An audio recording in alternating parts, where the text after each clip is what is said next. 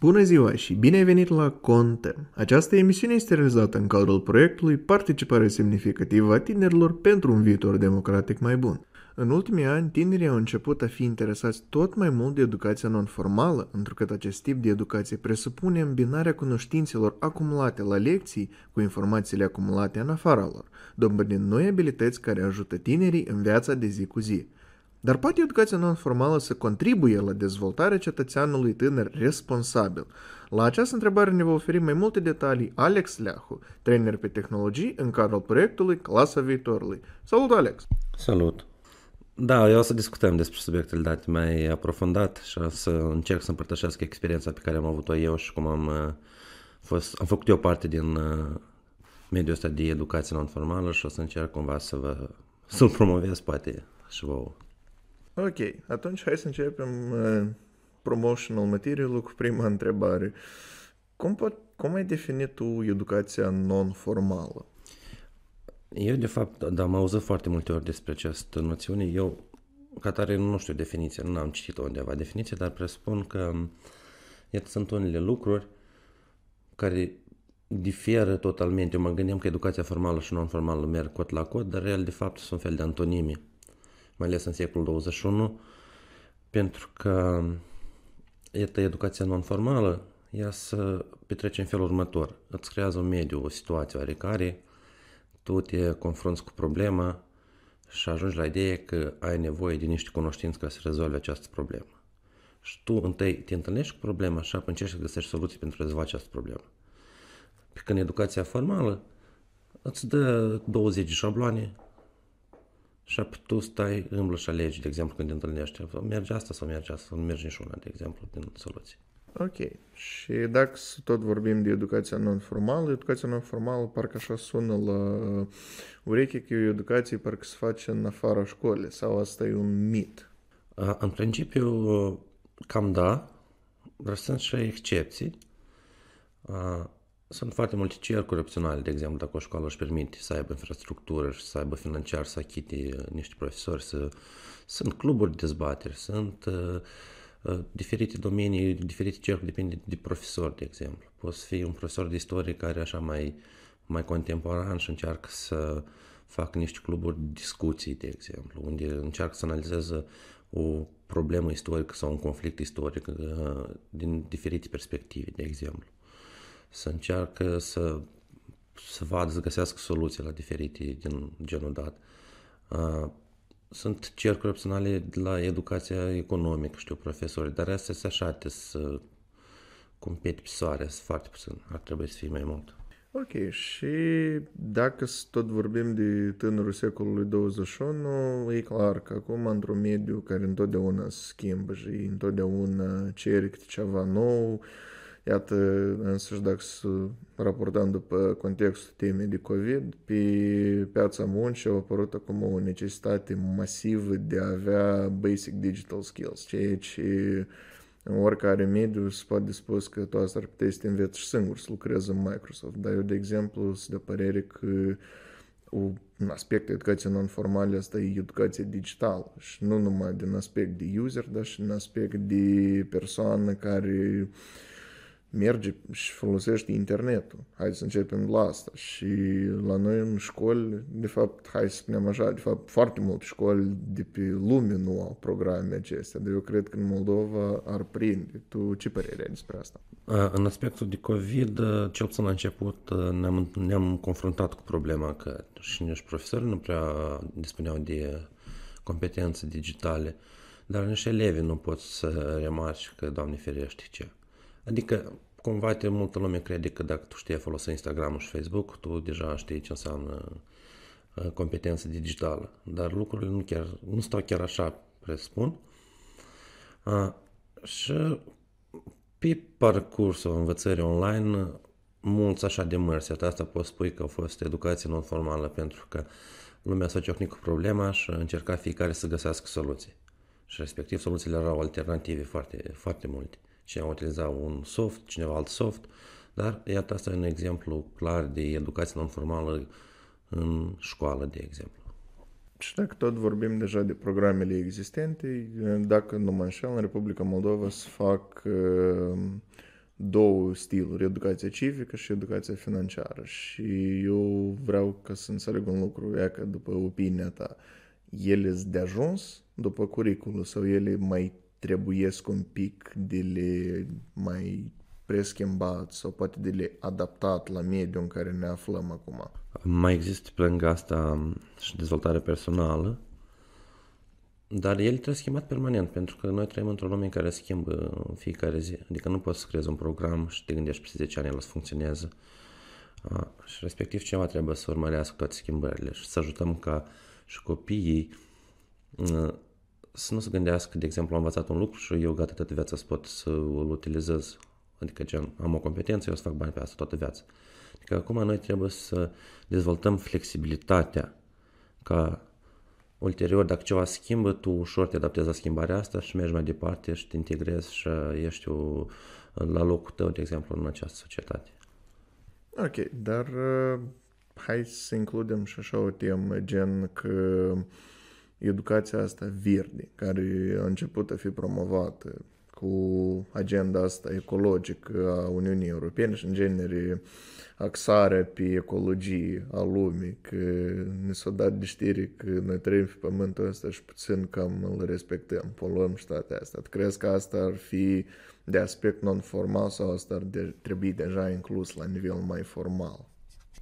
El este ca disciplină opțională educație ecologică, dar lucrurile astea trebuie dezvoltate în sensul că omul să înțeleagă că noi facem parte de, din ecosistemul dat. Adică automat orice acțiune pe care o facem noi se răsfrânge și asupra noastră.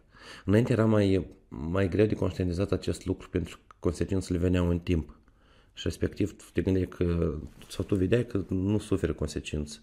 Dar acum foarte multe lucruri se întâmplă așa în timp real. Tu faci acum și poate peste 2-3 ani de zile tu o să simți deja consecința asta.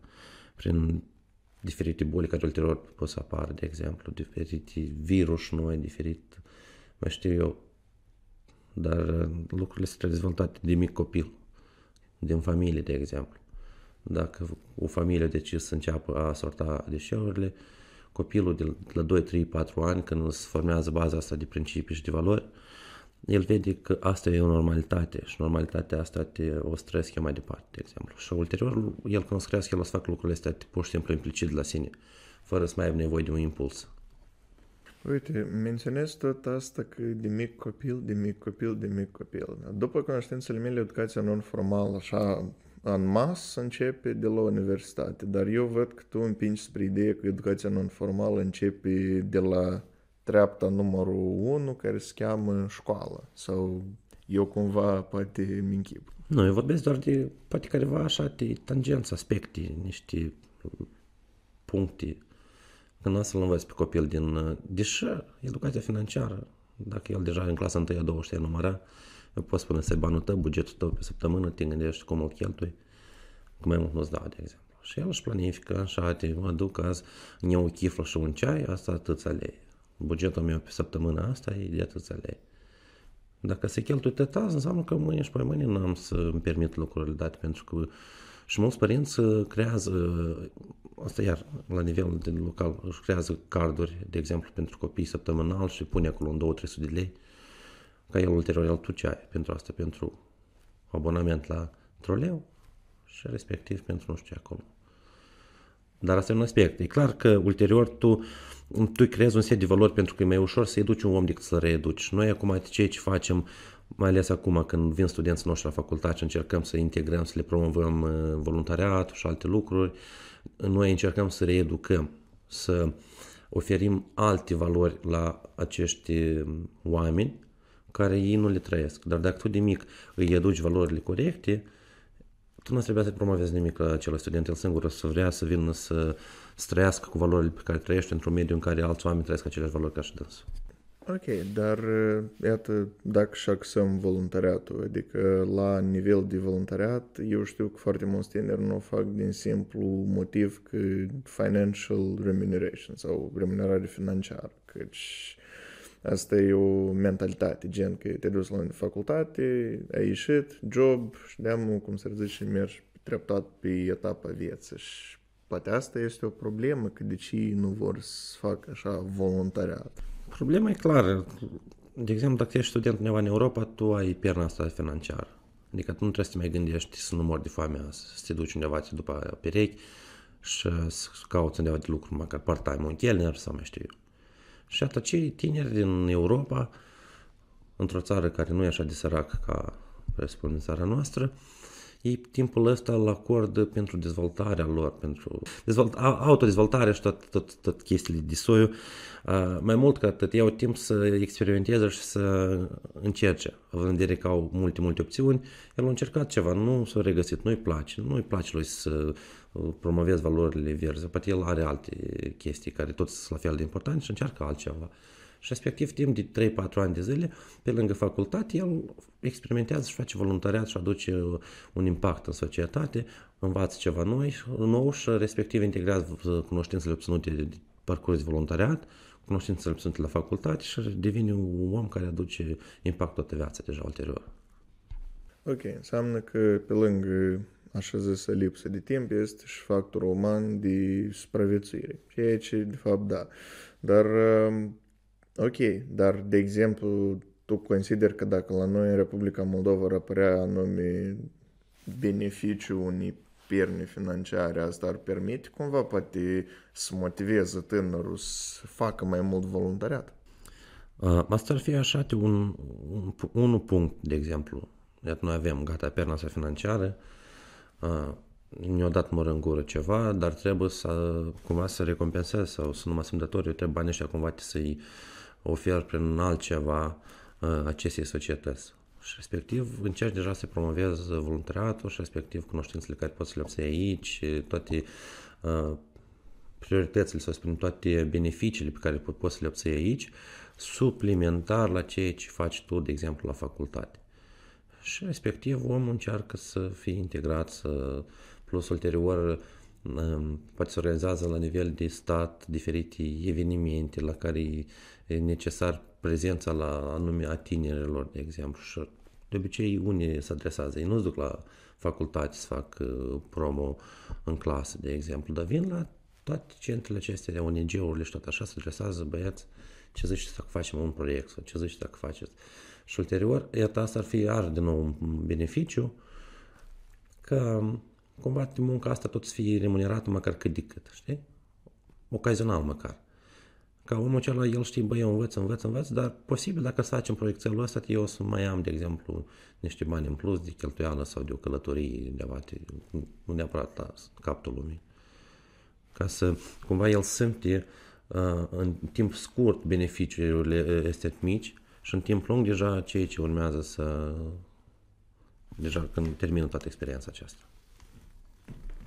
Ok, dar iată, hai la o adică să gândim și altfel că voluntariatul ăsta oricum vine și dintr-o responsabilitate civică. Căci tu începi voluntariatul dacă tu vezi o problemă și vrei să ajuți. Și ori ajuți, cum se zice, direct, ori te ajuți tot direct, numai că prin voluntariat. Și hai așa la o adică. La noi e tineretul contemporan. El e foarte activ social, așa, are datoria asta civică, începând cu cel mai simplu, că să ducă la votare până la, cum să zice, să fac campaniile astea, astea vers, gen că să colectez uiul sau chiar însă este să-mi cer scuze audiență, dar la mine un pic română e așa, Mezomano e Raising Awareness Campaigns care să ridice o problemă și să o prezinte la însăși restul. La noi este și efectul ăsta de turmă în general în ADN-ul nostru și respectiv nu ne trebuie impulsuri. Mm. Dar tinerii cei mai activi de obicei pleacă psihotare pentru că românii oferă locuri care prin Europa, adică dacă stai prin liceele astea care mai de top din Chișinău, apoi mai mult jumătate de promoții, e, e deja din aprilie, mai, încă nu a dat, nu a ținut examen de bacalaureat, dar el deja e matriculat undeva într-o universitate. Și respectiv, rămân mai puțini aici care cumva ar avea potențialul să aducă impactul ăsta sau impulsul ăsta la societate ca un model. Iată cum asta s-a întâmplat, de exemplu, cu refugiații din război. Adică până ce s-a organizat statul să creeze un instrument unic, a început un model 1, a început a doilea, a început a treilea, a început să mă duc la Palanca, să duc refugiați, să cazez și în general s-a creat așa într-o săptămână un grup de 100.000 de oameni și asta e efectul ăsta pozitiv de turmă, adică sunt și efect negativ, dar ăsta e efectul cel bun, când fiecare individual nu așteptat să-i spună cineva de sus ce să fac. La noi încă a fost problema asta că am trăit în Uniunea Sovietică și părinții noștri, bunii noștri, erau oameni care nu făceau nici un pas în stânga, în dreapta, din cauza că aștepta de sus ce să fac, ce să fac. A, și respectiv părinții noștri, care poate au prins vremurile, cel, cel, cel puțin părinții mei, au fost mai tineri ca mine când s-au destrămat Uniunea Sovietică.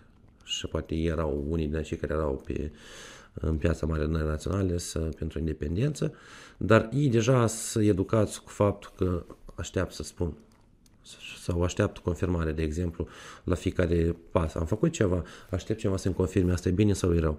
Și respectiv, noi avem încă ecoul acela de educație de asta când tu aștepți confirmare. Tu aștepți ceva să spun, tu n-ai nici o inițiativă, pentru că inițiativa este permanent pedepsită. Câte proverbe și câte anecdote sunt despre chestia că uh, inițiativa este pedepsită și respectiv acum te încă să audi ecoul la treaba asta vrei ceva să faci, cumva să aduci un impuls, să faci o schimbare, gata, ăsta el vrea să, ce vrea, să atenție, că nu, nu, nu, că numai de dragul like-urilor faci chestia asta. Dar poate omul celălalt nu face de dragul like-urilor, face de dragul că el așa simte. El vrea ceva să schimbe. Și respectiv, ă, acolo am efectul de turmă negativ. Când apare întâi primul comentariu negativ și da, da, da, el n-a să iasă, de exemplu, să facă acel moment, acea schimbare, dar și pe ăsta să-l tragă în jos. Ca în anecdot, cel care cu moldovenii și evrei în iad să duce Sfânt Petru să mai verifice care treaba acolo și respectiv sau două cazane mari, unul cu capac deasupra, cu lanțuri și chestii, dar unul uh, fără capac. Zic, de ce așa, așa? Zic, că între ăsta fără capac, uh, uh, între ăsta cu capac sunt evrei, mai pe scurt. Că el, unul vrea să iasă și doi de urmă îl împing și ies permanent din cazan. Zic, dar este fără capac, zic că ăștia sunt moldoveni. Uh, unul vrea să iasă, doi îl trag înapoi. Și, iată, așa și aici, cu toată istoria asta. Ok, atunci înseamnă că dacă să vorbim de responsabilizarea cetățeanului activ, în primul rând asta e clar că se face de acasă, că de acolo se educ, așa zis, o, nu, spirit civic, dar dacă nu este chestia asta acasă omniprezentă, înseamnă că trebuie de la școală. Adică importanța educației non-formale în, um, hai să spun așa, construirea tânărului responsabil, care să fie promotorul mișcărilor bune în Republica Moldova. Și am în vedere mișcare bună, gen că Hai să începem de la cel mai simplu, că merge un pe stradă, au aruncat uh, băciocul de la o țigară și a venit și a zis că auzi, ridică și aruncă. Eu, de exemplu, așa socot, că de aici să începe, de la pur și simplu că ai văzut ceva rău și l-ai zis că stai că nu trebuie să faci chestia asta. La noi mai degrabă să-l filmez așa, să spună pe internet, să-l judici toată lumea. Dar tot e un uh, exemplu bun. Mai bine să, să arăți nu doar cum trebuie de făcut, dar să arăți cum nu trebuie de făcut. Uh, da, Ideea e că mie îmi lipsește foarte multe chestii care înainte, din modelul sovietic, erau și lucruri bune, care cumva dezvolta responsabilitatea aceasta de, de colect, colectivă a oamenilor. De exemplu, aceleași subotnici care erau. Adică tu ieșai cu grup de oameni în exterior, te duceai într-un parc, strângeai, greblai, petreceai timpul împreună. După asta, tu, a doua oară când te plimbai, de exemplu, imaginează că se duc două licei la Valea Morilor și că în timp de două zile, o mie de copii acolo stau și trec timpul, uh, fac curat. A doua zi când se ceva la plimbare, el deja simte chestia asta, că el a făcut acolo curat. El n-a să arunce, uh, mă cu celălalt de țigară și respectiv nici uh, când o să vadă pe altcineva, atunci o să aibă curaj să-i spun, bățel, te rog frumos, asta e ca și ca și era o poveste banul muncit. Dacă e muncit de tine, tu cumva să-l prețuiești sau să-l valorifici altfel. Uh, același lucru, de exemplu, prin școală care se întâmplă. Înainte, la noi era și modelul ăsta japonez. Adică fiecare clasă avea grijă și făcea serviciu, și spăla podele, de exemplu, și pregătea clasa pentru a doua zi. Și respectiv s-a început uh, modelul capitalist. Um, eu am să dau 10 lei la servitoare, așa am să fac curat pentru mine. Uh, dar când făceam noi curat, atunci noi cumva valorificam altfel și făceam observații la colegul nostru de bancă din rândul 2. Că mâine toți să fii de serviciu și atunci o să vezi. Mai bine să faci. Adică cumva un pic chestiile astea parcă sună așa violente, dar își aveau efect totuși un pic ușor. Dar în combinație cu lucrurile care se întâmplă acum contemporane, să aplici niște chestii care de disciplină cumva, tot ar dezvolta responsabilitatea cetățeanului și a copilului propriu-zis. Ok, și ca să punem așa un punct final, este același debate, merge gândire critică. Educație non-formală, educație formală, asta trebuie să fie aptitudine non-formală, asta trebuie să fie aptitudine formală. Eu personal consider că asta e o educație continuă, că gândirea critică pentru asta și ei există, ca să te motiveze să gândești altfel. Dar iată, hai să spunem că până ajungem la educația continuă, tu consideri că asta trebuie să fie numai la școli, numai la universități sau asta trebuie să meargă de la terminând până la și încurajat de profesori. Educația asta e așa, e un fel de mâncare, da? Nu poți să utilizezi doar două tipuri de ingrediente și să te gândești că o să faci acuși culinărie de masterchef. Uh, asta trebuie să fie pur și simplu un mix, așa, un hibrid total și să fie pe termen lung, începând din grădiniță, poate.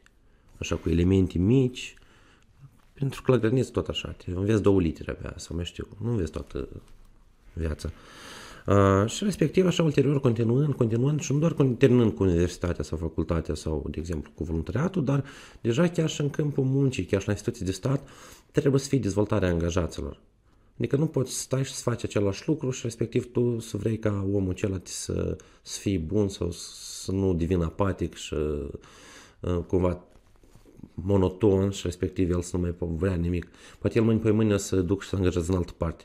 Dar tu nu ai creat mediul dat uh, de dezvoltare. Pentru că, în primul rând, el dacă schimbă o instituție pe altă, oricum dezvoltă la noi aici mediul ăsta, să spunem așa, social uh, a Moldovei. Și respectiv, dacă tu ai creat mediul de învățare și la unde el este angajat, tu automat ai, ai creat continuitatea asta și gândirea critică de fapt când dispare. Când tu nu mai continui să te dezvolți. Pentru că creierașul nostru e tot un mușchi și el trebuie să în formă permanent. Dacă tu faci același lucru toată viața, tu respectiv tu nu mai dai impuls la creier ca el să, să gândească, să dea întrebări, să mai știu eu. Și apoi avem ce avem, de exemplu, propagandă și manipulări cu știri false la toate televiziunile. Pentru că mulți oameni pur și simplu s-au gândit că dacă ai terminat facultatea, eu gata, știu tot în viața asta.